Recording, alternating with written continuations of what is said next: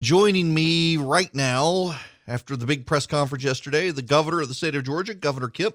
How are you? Hey, morning, Eric. So let me. I, I, got all sorts of questions for you, and it's the one I'm getting the most overwhelming from people is why is this the time to reopen? Well, I think you know. Look, we continue to follow the science and the data, um, the advice of Dr. Toomey and you know the folks that are battling this on the ground every day, but it's also on what what we're seeing out there and talking with hospital CEOs. Our bed capacity is continuing to go down. We have the ability to to handle, you know, the so-called surge that we thought was going to be May 1st. That now the model has changed and said that the surge is actually behind us. We're certainly seeing that in places like Albany, uh, with the data that's been flattening. Our uh, emergency room visits are down. Uh, reports of flu-like illnesses is declining. So all of these things are gating us to move into that phase one um, category that the president talked about for opening up America. And I would I would just tell your listeners too, Eric, this is not just throwing the keys out there to every business in the state and open them back up. The uh, stipulations with opening are still out there. Many businesses have been able to operate under those guidelines before yesterday and before this Friday. This is simply allowing the businesses that we actually closed when we were going into the peak to try to make sure we had enough hospital beds in the state to reopen with minimum basic operations.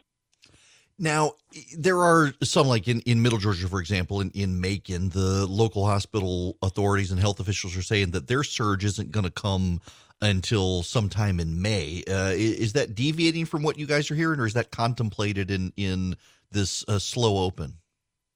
Well, I'm not really following the model that they're looking at. I know our models are are not, you know, not pointing to that. I'd have to look at Macon specifically. Uh, but look, we've seen surges in other places. You know, we had a one of the worst hot spots in the country in Albany, and we handled that situation while it was not fun going through. Uh, we put a lot of resources on the ground from the National Guard.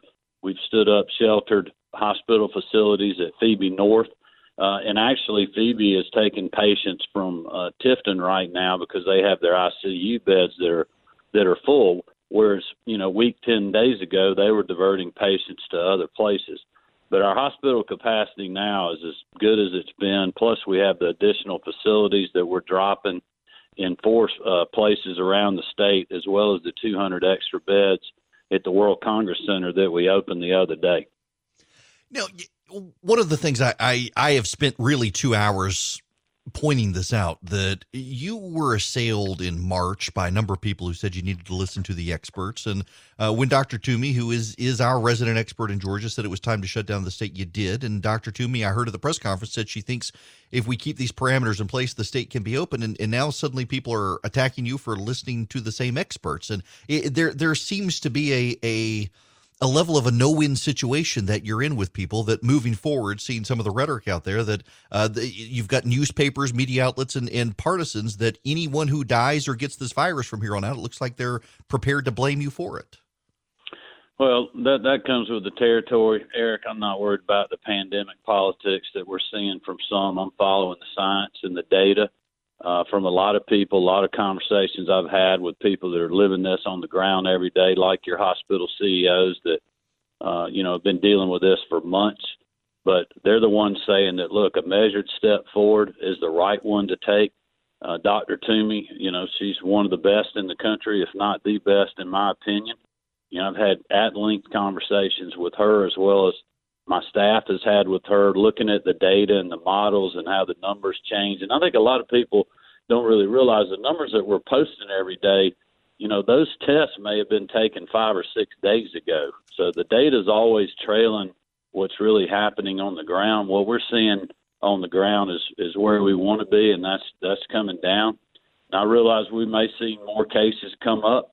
Uh, that's going to be the nature of putting more people back out into the workforce but we're also a lot better prepared to handle this. If you remember back on the guidance early on to do the shelter in places and to do, you know, the 15 days to stop the spread that the president, the vice president were talking about, it was to keep our hospitals from getting overrun. we are in very good position right now. Well, where that will not happen, and I would urge my fellow citizens that they continue to follow the order that we still have in place, the shelter-in-place order.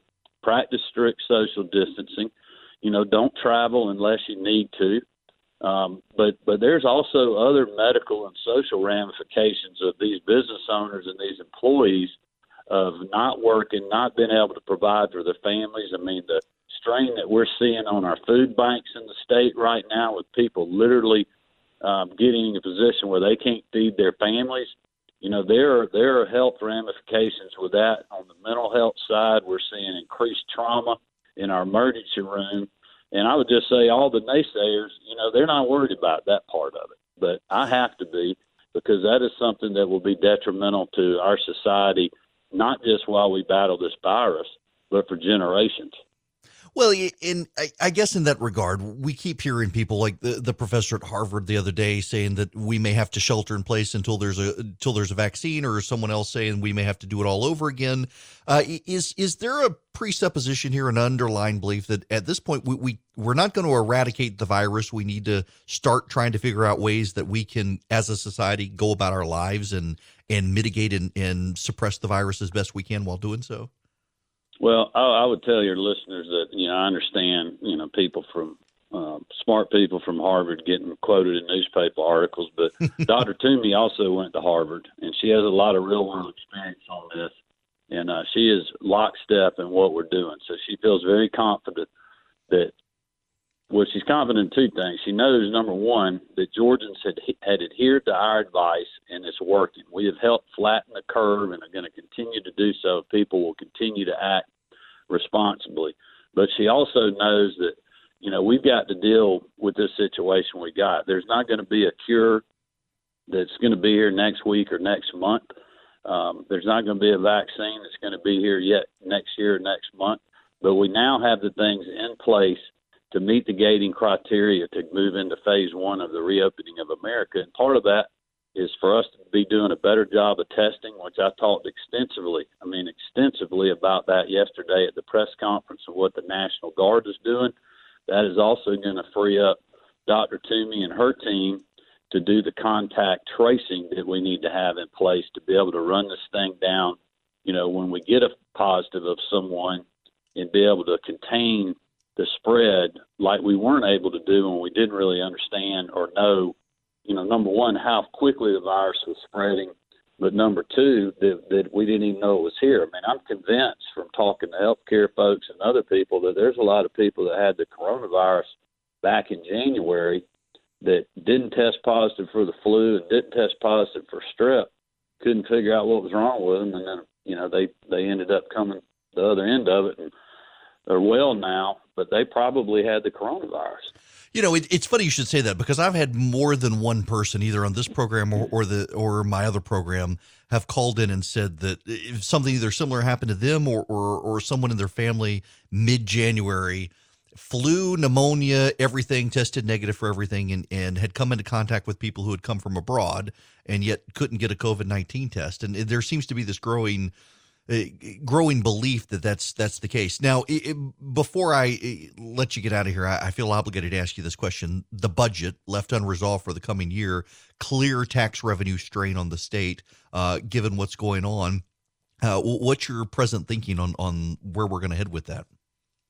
Well, it's not going to be a good one, that's for sure. I mean, we took it on the t- uh, chin from our revenue perspective. We'll know a lot more about that here in the next few days when we see the updated numbers for the current month that we're in. You know, we're the date on revenues is always trailing a month behind. So last month was actually fairly decent. Uh, we expect this month to be terrible, but we got to balance our budget. So I had some initial conversations with Lieutenant Governor Duncan, Speaker Ralston. Um, our team has been talking to Chairman England and Chairman Tillery, uh, the budget appropriations chairs in the House and the Senate and we're actually going to be meeting again this week to start get those conversations started and really start digging down as to how we're going to deal with that. And then we still, Eric, as you know, have a lot unknown of what's coming from the the federal stimulus out there and how that will affect the states. They've sent us a a lot of money to deal with the cost of the of the COVID virus, but that doesn't deal with the revenue shortfall. So we're going to have some tough choices to make uh, in the in the future. Well, listen, I, I'm I'm glad you're there to make those tough choices. I've been telling everybody that who's who's been complaining about the steps you've been taking. Think of the alternative. I'm I'm glad you're the one there making these decisions. I appreciate your leadership on this, and know it is no easy task. And and thank you very much for spending some time with me this morning. Oh, great to be with you. And I would just end with, uh, you know, I mentioned yesterday we did this on Monday. It doesn't go in effect till Friday. We're going to be putting out guidance and you know, a lot of public information in the next two or three days to continue to educate everybody on exactly what this means and how they're going to have to operate. And a, a lot of folks have have overreacted too soon before even seeing, you know, how folks to be dealing with this. We're having great conversations with the industry, and uh, I think people are going to see the new norm, and it's going to be a good thing for our state. Well, let, let, me just ask you real quick before you get off here. Then, one of the the issues out there has been you've been very good, I think, with the shelter in place of not really cracking the whip on people. Most people doing what they need to do. Uh, will we see some level of, of enforcement for these businesses once they get back to make sure they're doing what they need to do? Yeah, we've been doing enforcement. I mean, we shut two businesses down yesterday that were operating in violation of the shelter in place. Uh, that is not what we want to do. What we've been doing is helping educate the public and help educate businesses on if they can be open, how they have to operate under the guidelines, or if they're out you know, on the beach that they can't, you know, stick a cooler and a umbrella in the ground. They got to go out there and take a walk or take the dog out or let the kids run around for a little bit and social distance themselves. So we'll continue to do that. I don't want to have to go around and write a bunch of tickets or, you know, start arresting people. But if people just do not adhere to what we're saying, we'll certainly do that. And the public's been a big part of that. They've, you know, we've had a lot of complaints. Some of them warranted, some of them were not and we'll continue to do enforcement as needed so that people comply with the orders because they are um, to keep our people safe and they do work. And um, that's just you know how we're going to deal with it. Well, Governor, thanks very much for stopping by. I appreciate it. Have a great day. Thanks, Eric. You too. Governor Brian Kemp. We will be back.